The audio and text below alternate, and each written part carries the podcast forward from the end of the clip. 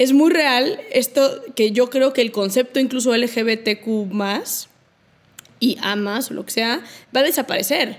Porque la, la, la, la gama de la diversidad sexual es tan abierta donde ni siquiera a veces cabes en un, una L o una B o una G. A mí mucha gente me dice, bueno, entonces tú te identificas como lesbiana o eres bisexual. Obvio eres bisexual porque entonces anduviste con tu esposo y entonces ahora andas con maridos. Obvio eres bisexual. Y yo estuve enamorado de mi esposo al principio de nuestra relación. Sí, sin duda estuve enamorado. Hoy estoy perdidamente enamorada con Mariel y no me veo regresando con hombres ni en pedo. Eso me hace lesbiana, quién sabe. Me hace bisexual, quién sabe. ¿No? ¿Quién sabe cómo está este pedo, güey? Mis invitadas de hoy son Saskia Niño de Rivera, que es psicóloga por la Universidad Iberoamericana y especialista en secuestro y psicología forense. También es fundadora de Reinserta, una fundación que trabaja con niñas, niños y adolescentes que han estado expuestos a situaciones de violencia. En 2015 fue reconocida como Next Generation Leader por la revista Time. Y también tengo a Bárbara Redondo Ayala, es productora y activista con 15 años de experiencia trabajando en pro de la inclusión y a favor de los derechos de las niñas, mujeres y construcción de la paz. Es cofundadora de LEAD, una plataforma de servicios financieros y educación financiera con perspectiva de género para mujeres en México. También es cofundadora de Decididas, una plataforma de contenido que visibiliza las historias de mujeres en América Latina, promueve modelos a seguir y busca crear conciencia de la toma de decisiones. ¿Por qué nos cuesta tanto trabajo conciliar nuestra parte vulnerable con nuestro poder? ¿Cómo manejar el trancazo de la adultez? ¿Qué significa ser mujer hoy? Lo dije muy falso, ¿no? Está en ti agarrar las riendas de tu vida y salir de tu zona de confort. Desde atreverte a cumplir tus metas hasta aprender de quienes no son como tú. Yo soy Romina Sacre y te doy la bienvenida a Sensibles y Chingonas, un podcast donde se vale hablar de todo, sin miedo a ser diferentes. Eh, hola Saskia, bienvenida a Sensibles y Chingonas. Hola Romina, feliz de estar aquí contigo. Bárbara, ¿cómo estás? Bienvenida Sensibles y Chingonas. Bien, emocionada de estar contigo y, con Saskia en este espacio. Gracias. Bueno, empiezo con decir que me genera conflicto el término salir del closet. Porque creo que nadie debería de salir del closet. O sea, nadie tiene por qué rendirles cuentas a nadie, ¿no? Eh, los heterosexuales no tenemos que ir por la vida diciéndole a la gente, ¿qué crees? Hola, soy Romina, soy heterosexual, ¿no? Eh, y ese obviamente sería el ideal, que ya la gente no tuviera que salir del closet, pero aún no lo alcanzamos. ¿Qué opinas de esto, Bárbara? Pues ahí yo les quiero compartir una frase que, encontramos junto a la cama eh, de mi abuelo cuando murió. Él murió cuando yo tenía 16 años, estaba junto a su cama en el hospital y decía, como nadie quiso morir mi muerte, no dejé que nadie viviera mi vida. Y esa frase cuando la leí eh, a esa edad me, impactó para todo, inclusive para el tema de la sexualidad, para salir del closet. Creo que definitivamente la experiencia que cada quien viene a tener en este mundo, en su vida, es única y vamos, no creo que nadie debería tener el poder de decidir cómo tú quieres ser y quién quieres ser en el mundo y qué lugar debes ocupar en el mundo. Saskia. Sumando a lo que dices Romina y sumando también a lo que dice Bárbara, eh, que es, es, es, durísimo porque escuchamos con mucha facilidad esta parte de nadie debería de salir del closet, ¿por qué los heterosexuales no salen del closet? ¿Por qué no se informa a tus 18, 15 años? confirmo, me gustan los hombres, confirmo, me gustan las mujeres, ¿no? Este, y, y un poco lo que dice Bárbara es bien interesante, que es quiénes pertenecemos a la comunidad LGBT. Constantemente también estamos buscando como esos espacios de aliento que nos ayudan a combatir estos momentos de desesperanza, porque son muy pocas las historias de quienes salen del closet como bonitas, y no nada más por el exterior, el exterior puede sonar muy bonito, como de, ay, güey, pues yo cuando notifiqué a mi mamá o notifiqué a mis hermanos o lo que sea, no hubo pedo. Pero internamente, yo, yo tengo uno de mis mejores amigos que es gay, algo que me decía es como, güey, es que la gente no entiende que si yo hubiera podido escoger esto, no lo escogería nunca. Yo no escogería pasar por el infierno que es darte cuenta que vas contra la norma, darte cuenta que eres diferente, darte cuenta que por ser diferente van a haber espacios que te van a discriminar, van a haber oportunidades que no vas a tener por el hecho de ser gay. Vas a tener, o sea, ¿quién escogería eso, güey? Abiertamente, ¿sabes? Y, hay, hay, quienes tenemos una personalidad este, más, más, más disruptiva, quizá, que decimos, bueno, eh, ser parte de la comunidad LGBT es increíble y lo escogería un millón de veces, pero todos pasamos por ese infierno que es darte cuenta que tienes ese pasito de más y, eso no debería de ser. Entonces, sí, sin duda no deberíamos de salir del closet, pero debe estar tan normalizado que para estar a un par del tema heterosexual implica que nosotros no tengamos, que, tengamos que pasar por, esos obstáculos emocionales donde muchas veces, como esa frase que encontró Bárbara junto a la cama de su abuelo, sean como cosas a las cuales nos agarramos con todas las fuerzas del mundo para decir tienes que salir adelante, tienes que salir eh, de, esto, y, sentirte bien contigo mismo, ¿no? Porque es cabrón ver a la gente cuando sale del closet, y hablo por mí misma también, es, es como si volvieran a nacer, es como por primera vez su, su, mente y su cuerpo están alineados en una misma persona, se vuelven... vives la vida desde un lugar mucho más sano, mucho más bonito para ti y para la gente que te rodea, ¿no? Y mucho más libre. Bueno, al menos eso es lo que me han contado mis, amigues que han salido del closet, que en cuanto se quitaron esa carga de encima de estar viviendo una doble vida, era, sí, es como si se hubieran quitado un costal de piedras encima. Es que es el infierno, eh, ¿eh? es el infierno es en vida. Infierno real, es el infierno. Pero antes de salir del antes de salir del closet con el, con, el mundo, ¿no? Porque vamos a seguir usando este término nada más para no confundir, es necesario tener una plática pues íntima, ¿no? Con una misma y un autoconocimiento profundo para decir, híjole, creo que es, esto es lo que me gusta. ¿Cómo fue esa conversación que tuvieron cada una de ustedes con ustedes mismas? Eh, para mí fue un proceso, o sea, siento que yo en, general fui una persona que nunca sintió la necesidad de salir en un date, o sea, soy de Monterrey, entonces ya cuando llega la edad que tienes que ir acompañada a cosas, ir con quién vas a ir al cine, con quién va a ser tu pareja en la boda, eh, toda esa presión social también yo creo que pues afecta, influye muchísimo. Eh, no sé, yo tenía un novio en tercero de kinder y en primero de primaria tenía un crush con mi maestra, o sea, pero no lo correlacionaba y no me lo volví a cuestionar. Yo creo que eh, en un viaje en prepa, este, siento que en mi caso muy personal era una persona muy inmersa en lo que yo quiero hacer en el mundo y en la vida y nunca pensaba en la parte romántica. Entonces, cuando sí se acerca esa, esa parte que yo creo que fue hasta los 28 años ya real, y fue decir, vamos, para ese entonces yo ya con lo que el trabajo que venía haciendo, que era activismo, era cómo me voy a esconder, ¿no? Esta parte mía, si me he compartido tantas partes. Eh, y como dice Saskia, o sea, sí el infierno fue real porque también no había modelos a seguir. O sea, yo cuando me lo empecé a cuestionar me metía literal Netscape, ya sabes, el modem y afterellen.com, que era una página así que te ponía quién era gay en Estados Unidos y que si Ellen andaba con Porsche, pero no sé, ya sabes. Aquí yo decía de que Montserrat y Yolanda sí serán novias, ¿sabes? y luego yo pensaba de que, o sea, horrible, o sea, sí, siendo una persona que le gusta mucho la cultura pop, decía, ¿quién es, no? ¿Y quién es en México? Además de Juan Gabriel, porque pues no había nadie, o Chabela Vargas, y yo creo que por eso también me marcó mucho no la idea ve, Lo que, lo que se ve no se juzga.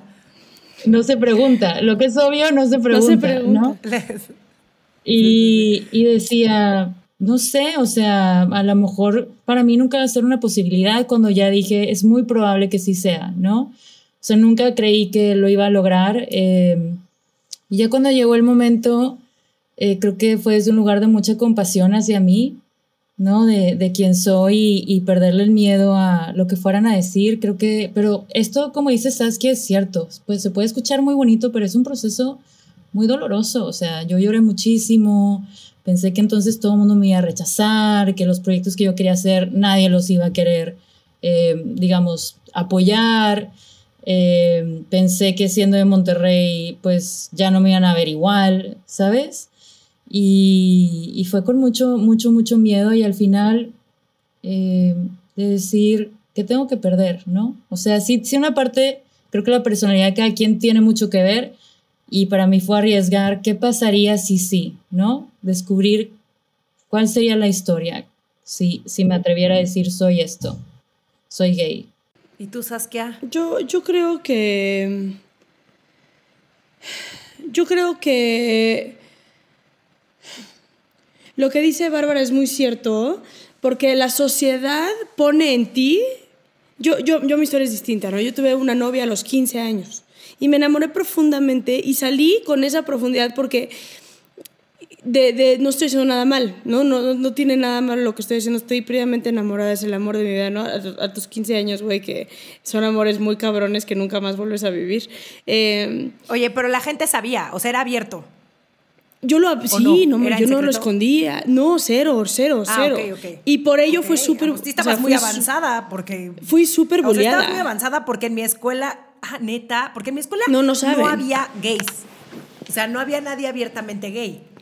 Obviamente en había un montón, después hoy, hoy hay un montón que salieron de ahí, pero, pero en ese entonces como que no era, ay, mi amiga de la secundaria es abiertamente gay, cero. Entonces que tú hayas... Yo, a mí lo que me pasó es eso, en séptimo, octavo, o sea, octavo es como segundo de prepa, de secundaria. No, yo súper chavita, así a los 15 años yo dije, y hoy me da risa porque mi mamá de repente ahorita estábamos enterrando a mi abuela y somos ateos, entonces la ceremonia es distinta con nosotros, con fotos y una serie de cosas, y veía a mi mamá fotos mías y me decía, es que, güey, ves, o sea, haber sabido, ya sabes, como, como era obvio, pero yo salí con toda la fuerza del mundo y el mundo de afuera me regresó. Literal, o sea, yo fue como, güey, qué infierno, o sea, de ser la vieja más feliz en la escuela, de tener un grupo de amigas padrísimo, de, o sea, lo que te importa cuando tienes 15 años, ¿no? 14 años, yo lo perdí todo, este, y empecé como dice un poco Barbies, o sea, como que empecé a poner eso de mí en duda en cuanto a, güey, ser una persona que le gusta a alguien de su mismo sexo te va a hacer que tu vida no funcione, va a ser que, que, el exterior te discrimine, que pierdas todo aquello que te gusta, que te hace feliz que, y demás. Y yo tengo una capacidad brutal y entre más en el closet estás, más fuerte se hace de reprimir. La represión es impresionante. Y, y yo conocí a un güey y anduve con un güey ocho años. ¿sabes? Y luego conocí a otro güey y me casé a los tres meses de conocer al otro güey. O sea, como que yo llevé una vida muy, muy, como que muy reprimida en ese, en ese sentido. Y pues conforme vas creciendo y como conforme vas avanzando, pues te vas dando cuenta que tu sexualidad no es algo que puedes reprimir, que eso un poco nos, nos regresa al tema que hablábamos del famoso salir del closet, ¿no?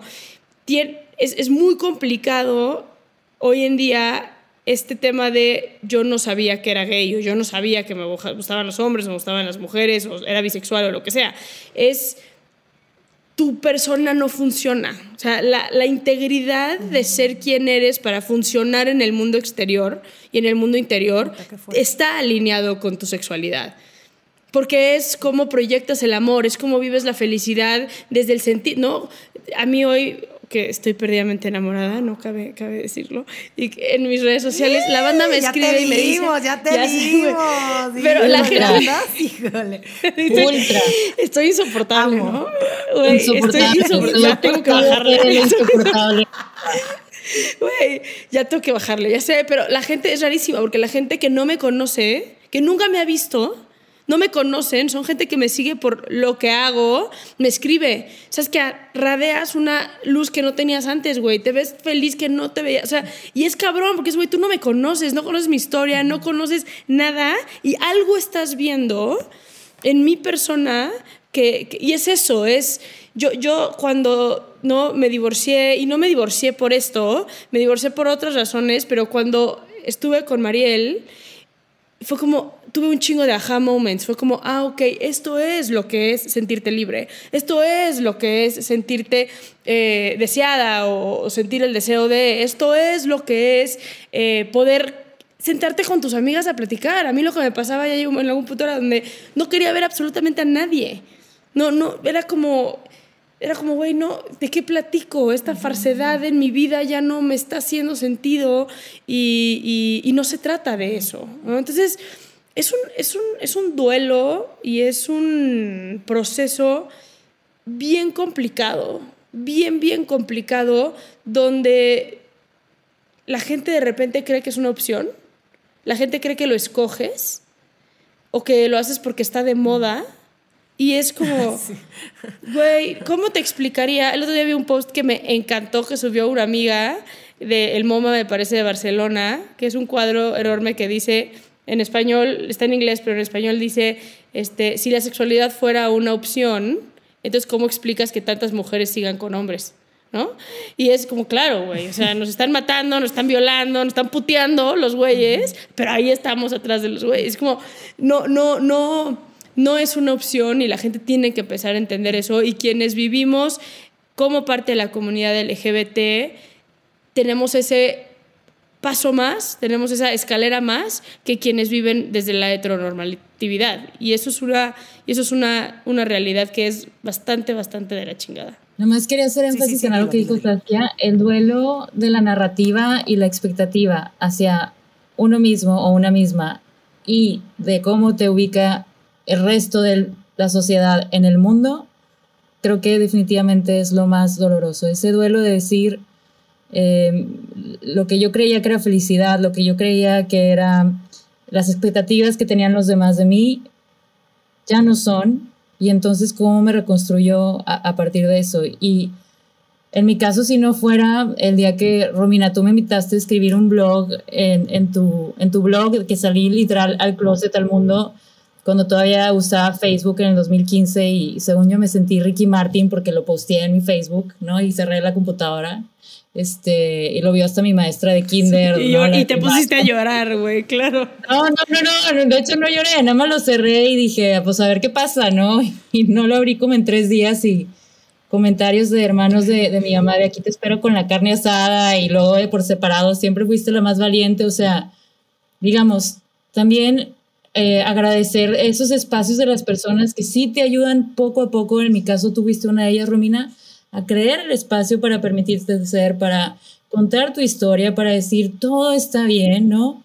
Y que ese duelo sea un poco menos doloroso. Claro, porque lo, lo, lo, lo haces un infierno, ¿no? En tu cabeza y dices, güey, en el momento que, que lo di, o sea, que, que, que lo diga, se acabó mi mundo y de repente esas personas que te tiran paro, a mí por ejemplo me pasó con mi papá, es rarísimo, pero yo como que le informé a mis hermanos, le informé a mi mamá, o sea, hice como el deber ser en ese sentido. Y con mi papá como que nunca encontré el espacio de sentarme y decirle. Y de repente pues llegué con Mariel, ¿no? A la casa y de repente mi mamá en las noches le decía, mi amor, si sabes que Mariel es la pareja de Saskia, o sea, como que mi, mi, mamá me decía, ya le informé a tu papá, no, ya le informé, y yo, mamá, es que yo le tengo que decir, y de repente mi papá es como, un día me escribió, mi amor, vienen a la casa a comer, así un domingo familiar, sí, sí, vienen, y yo, ¿vienen quién? O sea, ¿a quién se refiere con vienen a la casa? Y yo, sí, ahí voy a estar, ¿vienes con Mariel o vienes sola? Y yo, güey, gracias, gracias que ni siquiera tuvimos que hacer tema de conversación de esto y solamente lo estás aceptando. Y, y esto que dices tú, Romina, es decir, nadie tuvo que salir del closet, así debería ser, como, güey, Oli, vengo con mi novia, vengo con mi novio, lo que sea, y vale madre, no tienes por qué dar una explicación, porque entonces esos son los obstáculos, desafortunadamente, de, de quienes... ¿Qué está pasando? Ahí está. ¡Uh!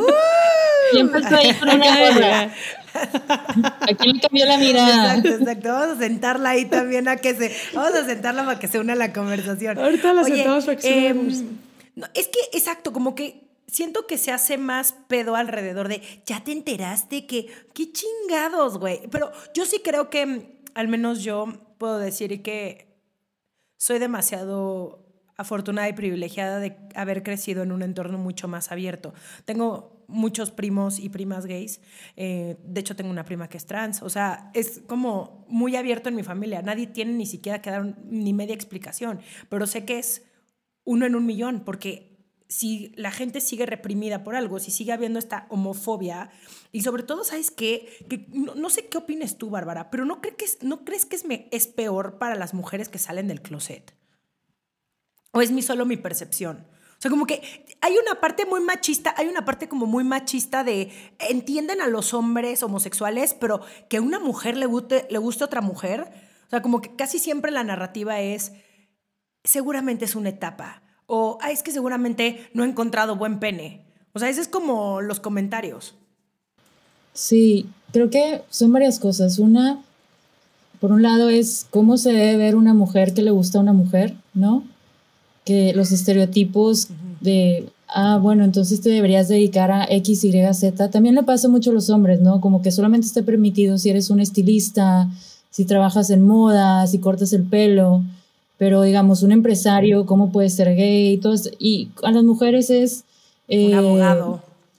Ajá, un abogado. Y las mujeres es, pues, ok, las futbolistas seguro todas son gays, como que estas generalizaciones que afectan al final todos estos sesgos por todos lados y decir, ah, bueno, no puede ser entonces tú, o sea, la misma historia de Saskia, ¿no? Una mujer que estuvo casada con un hombre y redescubrió su sexualidad o sí creo que en la cultura en México hay una, un nivel de homofobia internalizada, o sea, durísimo, ¿no? De decir, sí, sí acepto, deja tú que soy gay o soy bisexual, que me gusta alguien del mismo sexo ya sin ponerle una etiqueta, ¿qué significaría para mí, ¿no?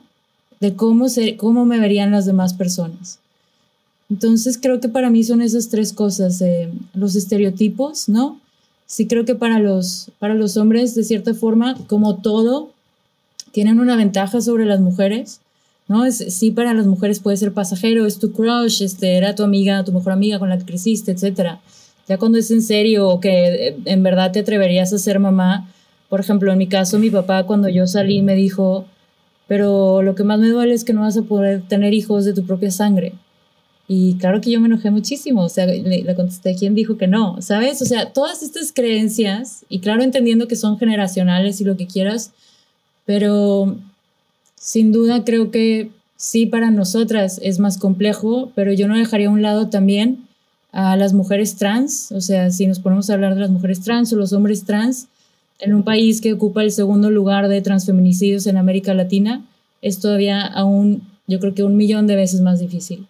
Mira, yo, es, es, interesante, yo no estoy tan de acuerdo con que las mujeres la pasan peor. Yo creo que las mujeres la pasan peor en todos los aspectos. Fíjate en un, o sea, hablemos, el hombre, yo creo, gay, la pasa peor que la mujer gay, porque la mujer gay es como de, ay, me está cuchareando, no hay pedo, ¿no? O sea, como, es más, qué sexy está, güey, dos viejas que se están agarrando, ¿no? O sea, el hombre heterosexual ve pornografía de mujeres lesbianas, y eso es súper real.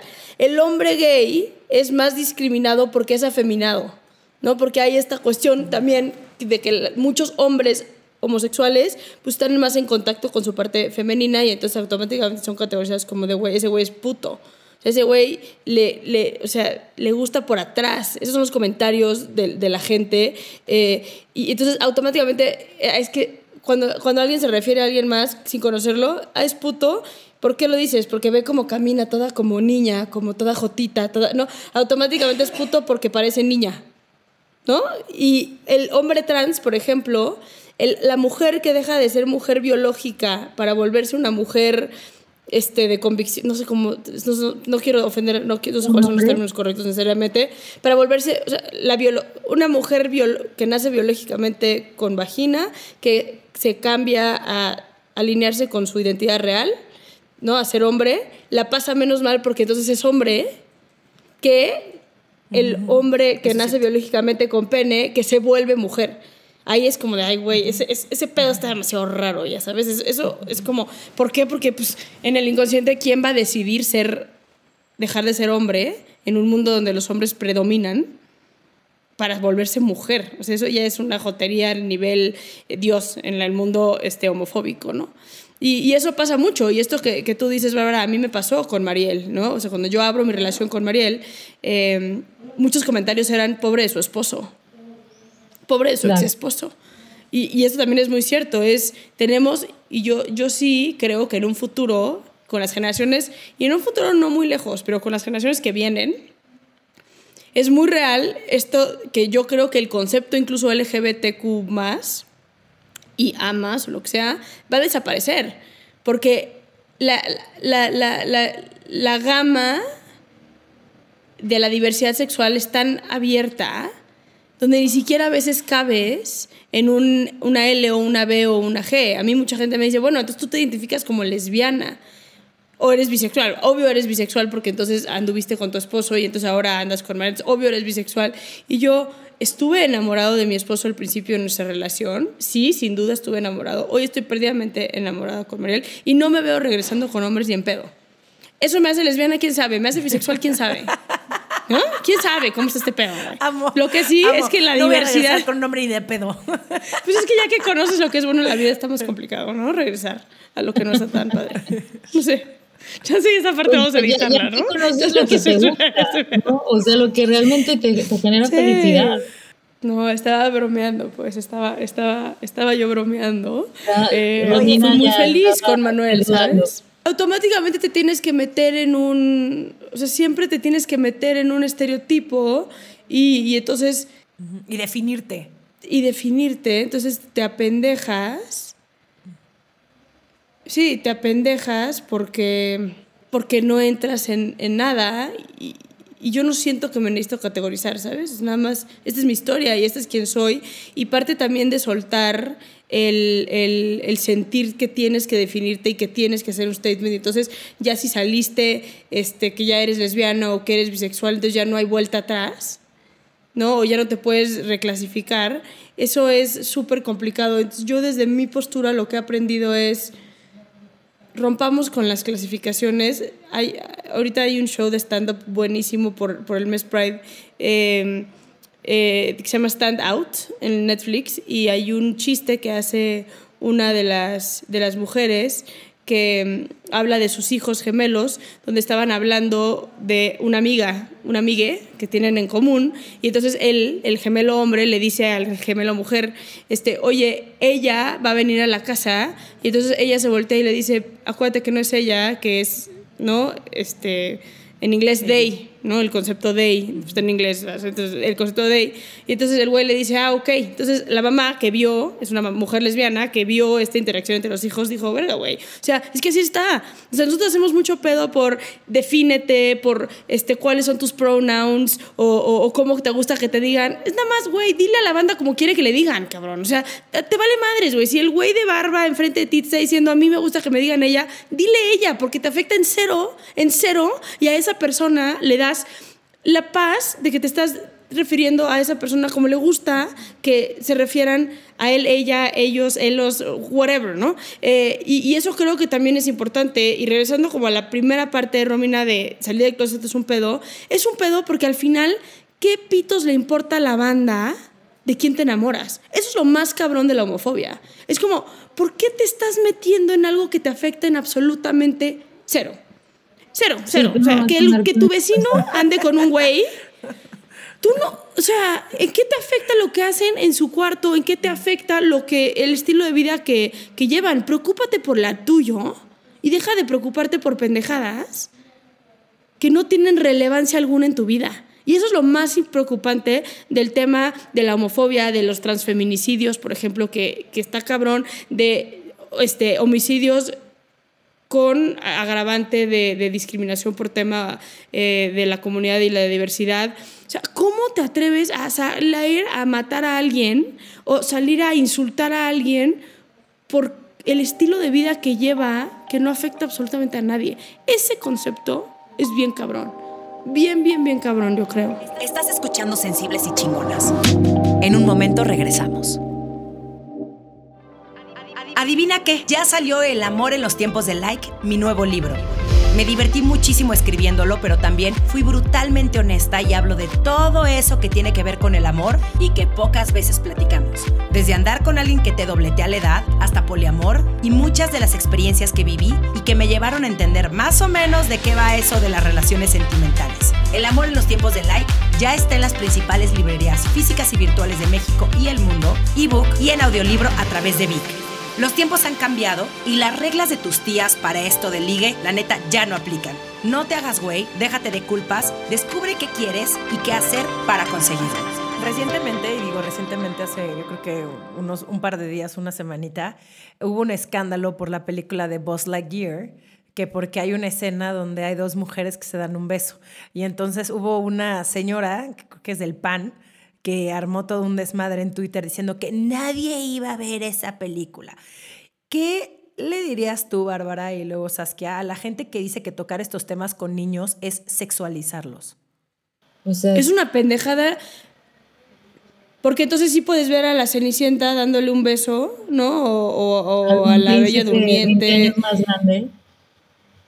Eso, eso, todo bien. Ahora, hay de besos, o sea, yo entiendo que tiene que haber, ahorita mi hija está trabada con una serie que se llama Descendants, que es como este limbo entre las caricaturas, que ya no son caricaturas, pero siguen siendo series infantiles, este, y está trabada, y obviamente hay un príncipe y una princesa, y bailan y cantan y es un musical y una serie de cosas.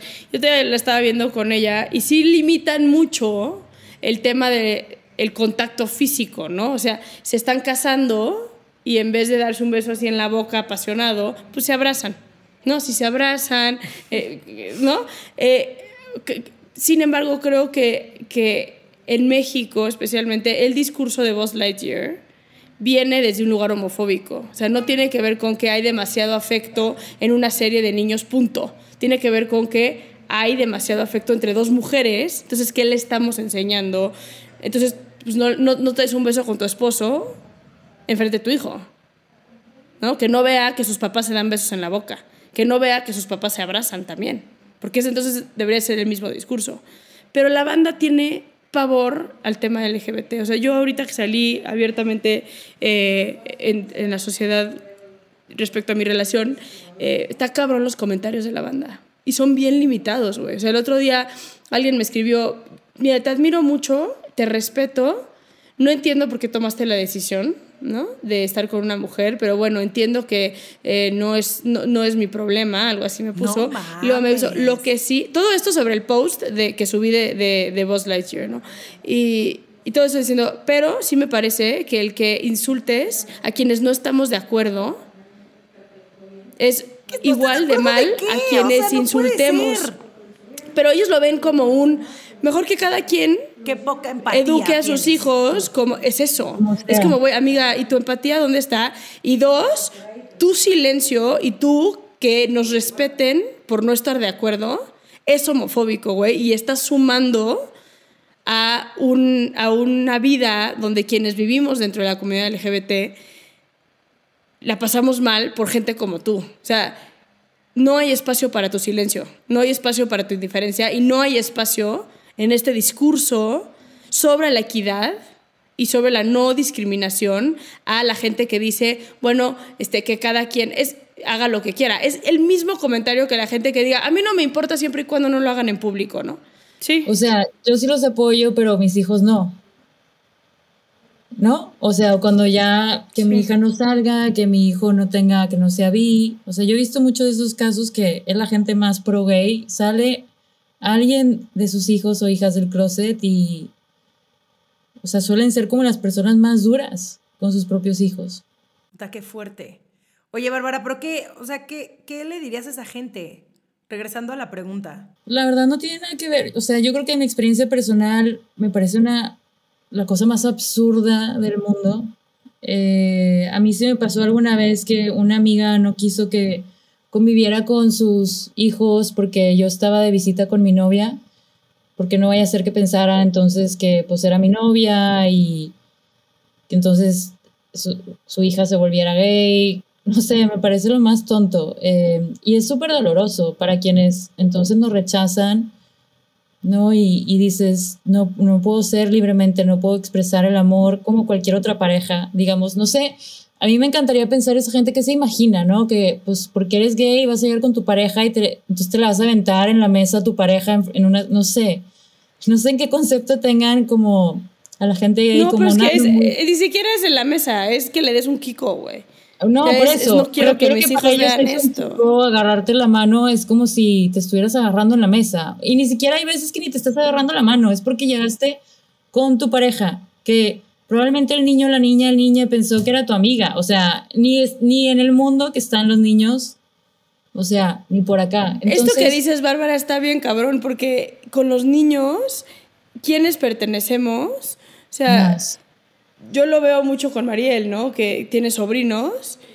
Nunca lo pensé yo, pero sí existe la conversación con los papás de esos sobrinos, que son como, ¿qué quieres que le diga? O sea, si tu hija, que tiene dos años o tres años, me pregunta, ¿cómo quieres que lo maneje? ¿Qué quieres? O sea, todo el tiempo son escalones, escalones. O sea, si una persona heterosexual no llega con los sobrinos y le dice, ay, tío, ¿es tu novia? Sí, mi amor, es mi novia.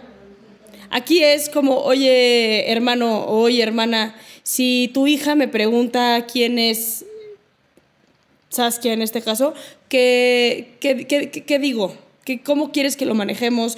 Este, ¿cómo? Y es como, güey, ¿por qué, ¿por qué no nada más pues, que se diga la verdad y listo? ¿no? Porque necesitamos tener que pedir ese, ese, ese permiso extra. Y lo peor de todo esto, me parece, es que la pinche idea de la heteronormatividad tiene que ver con un libro que se escribió hace miles y miles de años, que se llama la Biblia, donde alguien interpretó que es un hombre y una mujer quienes tienen que estar juntos. Entonces, lo más cabrón del pleno 2022 es que nos estamos basando en un libro escrito que obviamente ha tenido sus, interpretaciones, donde al final la gente es homofóbica porque cree que la homosexualidad está condenada por Dios y la homosexualidad eh, o la diversidad, la no heterosexual, eh, sexualidad está llevada por, por, por, por anti, anticristo, ¿no? Básicamente. Entonces es el miedo de la gente de decir, pues no, no, Dios no me va a ver bien si yo acepto esto, o Dios no va a estar de acuerdo conmigo si yo vivo esto, o Dios no va a estar de acuerdo.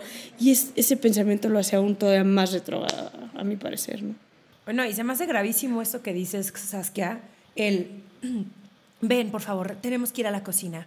Oye, a ver, mis hijos me van a preguntar qué onda con... O sea, ¿por qué hacemos más pedo de lo que es? O sea, los niños simplemente lo van a aceptar y lo van a ver y ya está. O sea, el hecho de que tú como papá, a ver, yo no, yo no tengo hijos, pero el hecho de que tú como papá trates de hacer más pedo en algo que no existe y que más bien le eches la bolita a alguien más, ¿no? Porque hay muchos que ni siquiera hablan de esos temas, ni siquiera les explican. Entonces el niño como que está muchísimo más confundido y como que le echan la bolita a que alguien más les diga o que de pronto en algún punto de la vida ellos entiendan. O sea, tú que tienes una hija, Saskia, ¿cómo has manejado este tema con ella y cómo justo estaba no debe pensando. manejarse? Yo justo estaba pensando en eso, Romy, ahorita que te, que te, que te escuchaba. Eh, yo, yo fue muy chistoso porque los niños neta vienen, o sea, nosotros le metemos mierda a los niños, güey. Los niños cuando nacen vienen en blanco y le metemos un chingo de mierda a los niños y en eso nos tenemos que enfocar, en no meterles odio y mierda a los niños porque está muy claro. Yo cuando le dije, no, yo, yo tengo, Manuel y yo nos llevamos muy, muy bien. Y, y entonces Manuel me decía, ¿no? ¿Cómo, lo hacía Pía? ¿Cuándo lo hacía Pía de Mariel? Y el tema es que Mariel y yo éramos amigas. Entonces, al ser, Pía siempre buscó a Mariel como mi amiga.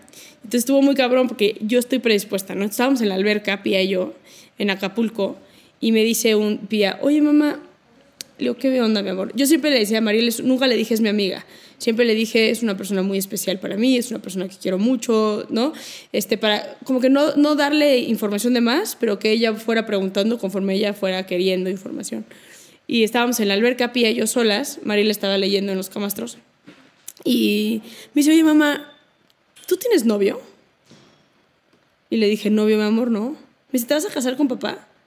Le dije, no, mi amor, papá y mamá ya estuvieron casados y se divorciaron. El divorcio es cuando dos personas, ¿no? Ya no quieren estar juntas, pero se quieren mucho todavía, pero no en, no en novios, así le expliqué, ¿no? Ah, ¿Y tienes novio? ¿Y tienes novio? Y le dije, no, mi amor, tengo novia. ¿Quién es tu novia? Le dije, ¿quién crees que es mi novia? Y me dice, Mariel. Le digo, sí. Y me dice, qué asco. ¿Y yo? güey, así me puse mal. Dije, no, ¿cómo? Ah, por dentro sentí como la sangre me hervía, ¿no? Em, y, y dije, güey, ¿cómo, ¿cómo puede ser posible que mi hija diga qué asco? Entonces dije, a ver, espérate, le dije, mi amor, ¿por qué qué asco? Me dijo, porque guácala, tener novio o tener novia, guácala. O sea, en pubertad, en, en, tengo cinco años y, y, no entiendo, me da mucho asco el tema de las parejas. Pero yo automáticamente en mi cabeza pensé que ella estaba siendo homofóbica de saber que yo tenía novia y no tenía novio. Y ella en su cabeza la homofobia ni pasó. Para ella era como, güey, qué asco que tienes una pareja y punto, y ya, y listo, ¿no? Eran los no de los cuatro años. Eh, exacto, son los cooties. Eso, pero yo en mi cabeza pensé que el, el, comentario de mi hija era homofóbico. O sea, yo pensé que era como, ah, o sea, qué asco dos mujeres. Y ni al caso, ¿no? Oye, Saskia, gracias por compartir. Y qué, y qué fuerte que luego nosotros también nos tomamos personal muchísimas cosas. O sea, que luego asumimos nosotros en vez de preguntar y entender como la razón del por qué alguien dice algo. Y digo, obviamente, digo yo, ya lo dije en, en este podcast, la gente que escucha mi podcast sabe que pues yo no tengo hijos, pero esto, como el, el ser mucho más abiertos, ¿no? Con, con los niños y como empezar como a normalizar un montón de cosas que a nosotras tristemente no nos tocó ver o no nos tocaron tener estas conversaciones. O sea, a mí me hubiera encantado que desde muy chiquita me hubieran hablado de esto, de que hay mujeres que les gustan mujeres y que hombres les gustan hombres y que cada quien decide y que no hay mejor ni peor, que es como tu decisión, como el respetar, el dejar de enjuiciar, el dejar de asumir, el dejar de tachar.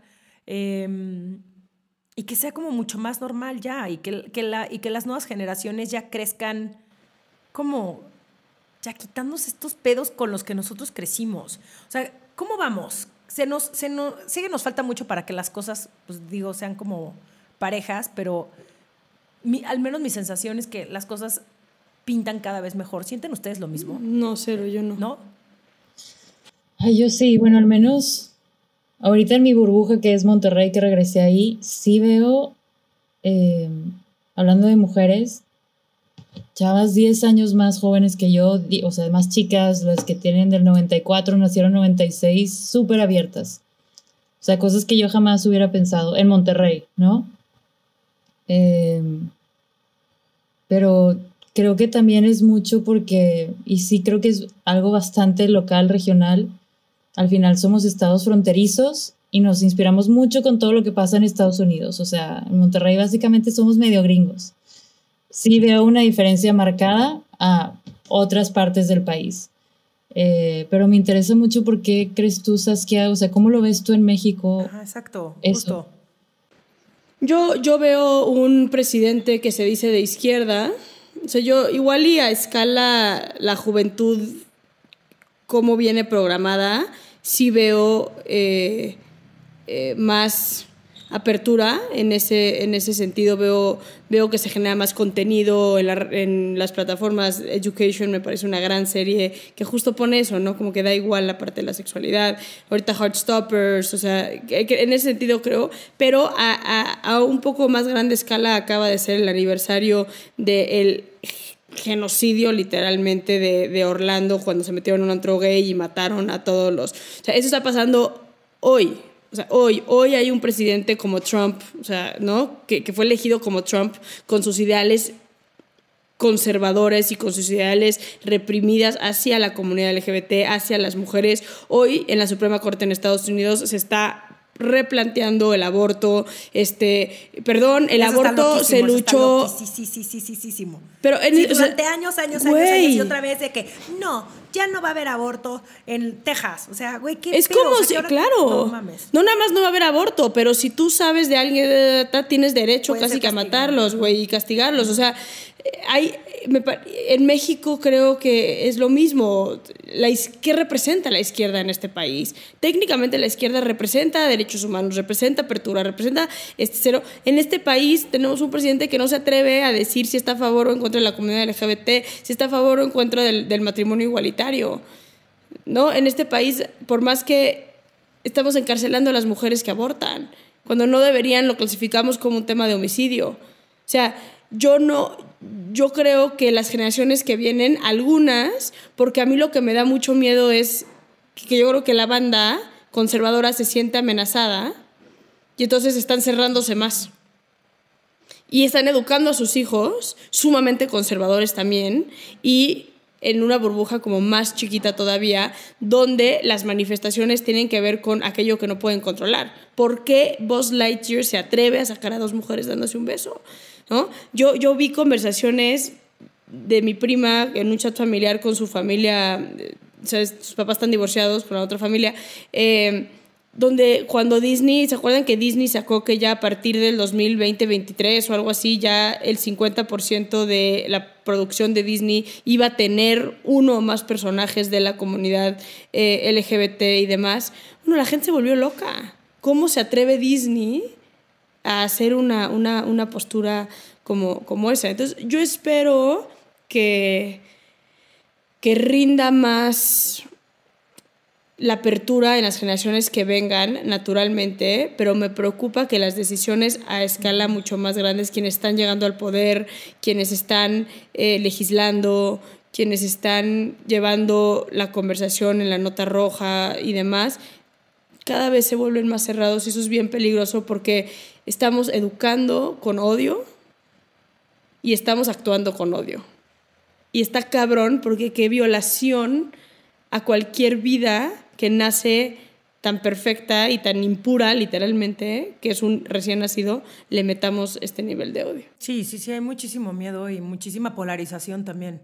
O sea, sí, por, estoy, estoy de acuerdo con las dos. O sea, sí, por, hay más conversación, hay más gente que... Mm, o sea, creo que lo que decía Bárbara al principio de la representación, o sea, el hecho de que haya más mujeres eh, diciendo abiertamente, digo, como ustedes, ¿no? Eh, que más niñas, que más chavitos, o a lo mejor de nuestra edad, digan, ay, pues si ellas lo hicieron, bueno, gracias, su vida se ve normal. Digo, cada vida tiene sus pedos y sus cosas con las que una lucha todos los días, pero al menos no es un, no mames, la ya sabes, está todo está como este castigo por haber elegido amar a alguien de tu mismo sexo.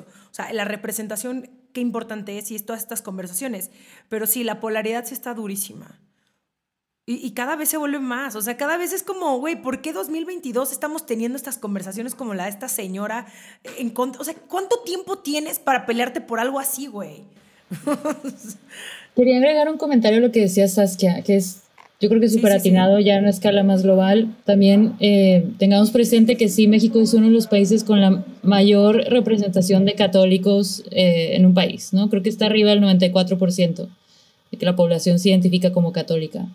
Y creo que eso, eso es importante porque a medida que todas tus decisiones de quién eres, todo tu espacio, cómo ocupas eh, tu ciudadanía, cómo te relacionas con la política, con la economía, eh, se basa a un cuento escrito hace mil años, es muy peligroso, ¿no? O sea, que realmente puedas ceder tu, tu poder a una institución como tal.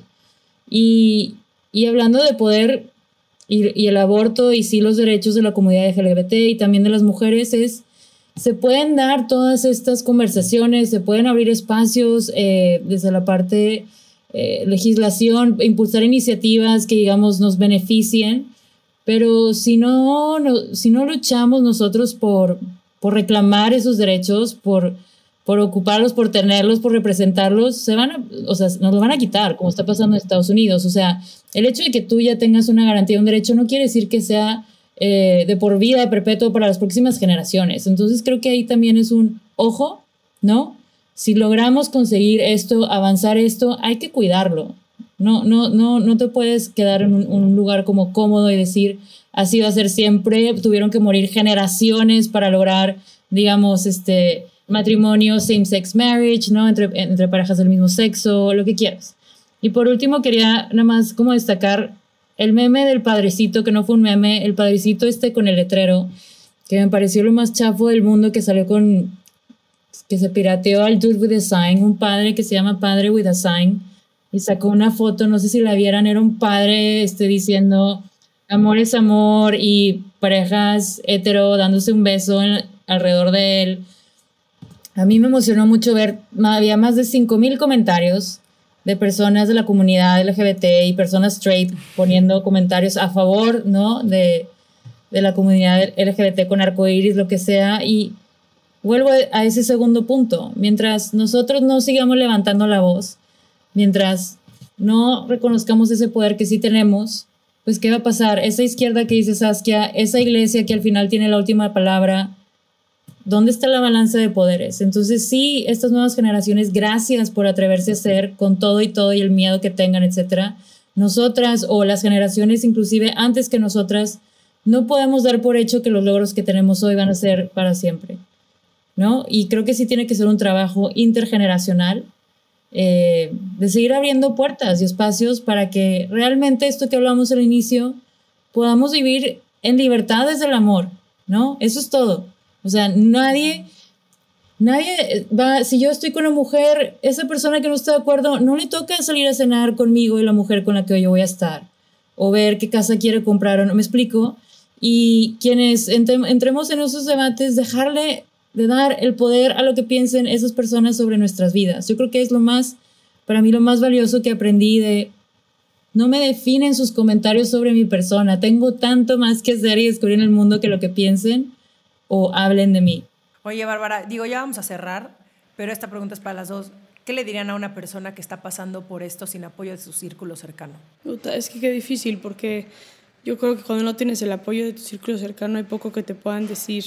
Pero yo, hay una película que se llama Milk, que tiene una escena que yo pongo en repeat y lloro, que es cuando un chavo en silla de ruedas le habla a, a, a, Milk Winstar, creo que se llama, este, bueno, a Milk y le dice, em,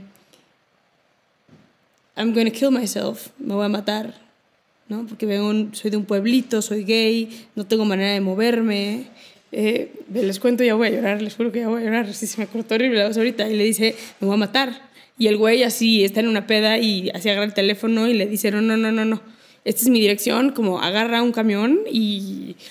¿Qué pedo? No estoy pudiendo hablar. Y, vente para acá. O sea, aquí, aquí te salvamos, como aquí vas a estar bien. ¡Qué papada! les digo que es como... Entonces les diría eso, ¿no? Como... Como... Como que hay vida después del closet. No sé cómo explicarlo. Como hay como que no no puedo sí. como más como como sí eso hay vida después del closet y y y, y puta, ojalá tengan las herramientas o la manera de de, de, alzar el teléfono o de hablarle a una persona que los pueda salvar. Porque está cabrón la cantidad de gente que se termina quitando la vida porque prefieren estar muertos que vivir el infierno de, de, lo que están viviendo, güey. Y eso para mí no hay nada más peligroso y más doloroso que eso. Y, y, eso, como hay organizaciones que se dedican a apoyar a las familias homofóbicas, o sea, como no homofóbicas, pero a explicarle a los papás que no tiene nada de malo que sus hijos sean diferentes. Hay organizaciones que te ayudan a salir de tu casa si estás viviendo, ¿no? Hay, o sea, como organizaciones que luchan contra los centros de conversiones. Eh, hay mucha gente ahí afuera y y hay una red de apoyo más allá. Entonces yo les, yo les diría a esas personas que sienten que, que se les está cayendo el mundo encima, como confíen en que hay vida después y que hay un mundo allá afuera que no es ese mundo homofóbico en el que están, que los va a recibir con los brazos abiertos y que no hay nada que valga más la pena que sentir la autenticidad de vivir libremente y de amar libremente, porque no, o sea, no lo puedo enfatizar más creo que no hay cosa más bonito que dormir al lado de la persona que amas, que abrazar a la persona que amas y, vivir esas emociones de ver a esa mujer o ver ese hombre y decir, respiro porque existes. Es, cabrón, pero, pero sentir eso yo creo que define gran parte de lo que es vivir. Qué bonito. Bárbara. Solamente agregando un poquito lo que ya dijo Saskia, que, porque bien dijimos, es un infierno, duele mucho y da muchísimo miedo. Y al final, más del 50% de las personas LGBT en su proceso de que entre que salen del closet o no, todas alguna vez pensamos, prefiero estar muerta o prefiero estar muerto, ¿no? Que salir del closet. Y hay, hay de hecho un post que, que, me gusta mucho y que se estuvo circulando mucho desde el año pasado de Pride o orgullo es es eso, es salir porque hoy hay alguien que está deseando estar muerto o muerta, ¿no? Sentirse orgulloso de quién eres porque puedes vivir libremente y expresarte eh, en tu totalidad como ser humano, dejar de ocultarte. Em, yo, yo tuve una, mi primera pareja fue una relación de casi cinco años donde la otra persona estuvo casi completamente en el closet y hoy viendo hacia atrás digo, qué doloroso, qué doloroso porque también es una decisión muy personal. Entonces, a todas esas personas que, porque luego hay gente que sale y les dicen, ya sabía, ¿no? O sea, se me hace algo muy doloroso decirle a alguien que, híjole, le costó la vida decir, no, hombre, ya sabíamos desde hace mucho, me explico. Pareciera que fuera algo lindo que escuchar, pero en realidad yo creo que son frases que ya podríamos ir eliminando, ¿no? Eh, cuando alguien se atreve a, compartir quién es. Y, y enfatizar eso, que, que pareciera que, que no hay esperanza donde sí la hay, que no están solas, que no están solos. Eh, que si pueden, busquen estas organizaciones, como bien menciona Saskia, busquen referentes. Hoy en día, quienes tenemos el privilegio de tener acceso a la tecnología, busquen referentes. Siempre ha habido, ¿no? Nos, ha sido una comunidad tan invisibilizada. Eh, pero creo que del otro lado de esa decisión, como bien dijiste, Saskia, está la libertad eh, y la posibilidad de amar plenamente con todo tu ser. Me encanta. Sí, esa frase, con esa frase me quedo, de la autenticidad de vivir y amar libremente. Oigan, muchísimas gracias. De verdad no sé en cuánto les agradezco que hayan, se hayan dado el tiempo de platicar conmigo sobre este tema. Las quiero, las admiro. soy la más feliz y orgullosa de tenerlas en mi vida y que sean mis amigas y les aprendo un montón y las admiro por ser ustedes, ¿no? O sea, por, por su valentía, no nada más, por, por todo, por todo, por todo, por todo, por todo. Las quiero muchísimo. Y ya nada más por último, ¿dónde las pueden seguir las personas? Gracias, Romy, por abrir este espacio. Gracias, Barbs, por, por, por estar aquí, por ser parte de este espacio. Em, yo, yo, eso, ¿no? Pues, gracias, literal. Y arroba Saskiani, ¿no? Eh, mis redes sociales. Y y desde que salí del closet me escribió una chava que está casada con un hombre que tiene tres hijos chiquitos.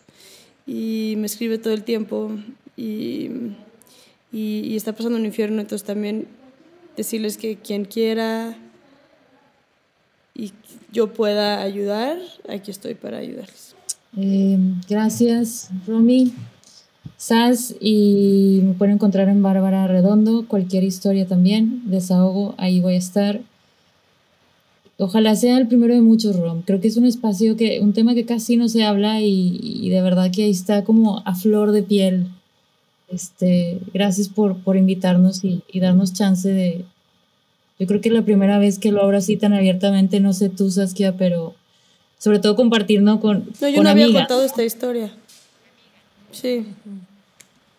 Sí, obvio, cuando me dijiste, Barbs, hay que hacer un con Romina, dije, obvio, sí. Y a mí, a mí me pasa mucho que mucha gente me ha buscado para como contar esto y es como, no, no se trata del morbo, ¿no?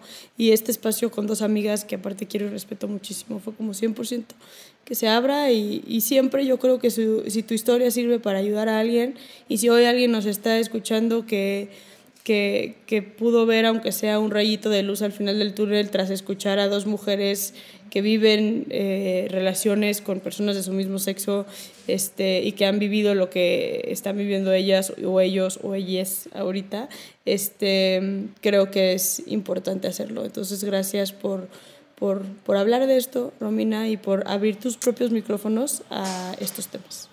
Las quiero mucho. Las quiero. Las quiero. Esto fue Sensibles y Chingonas. Síguenos en Instagram y Facebook como Sensibles y Chingonas. Y no olvides suscribirte a nuestro newsletter en sensiblesychingonas.com, diagonal newsletter.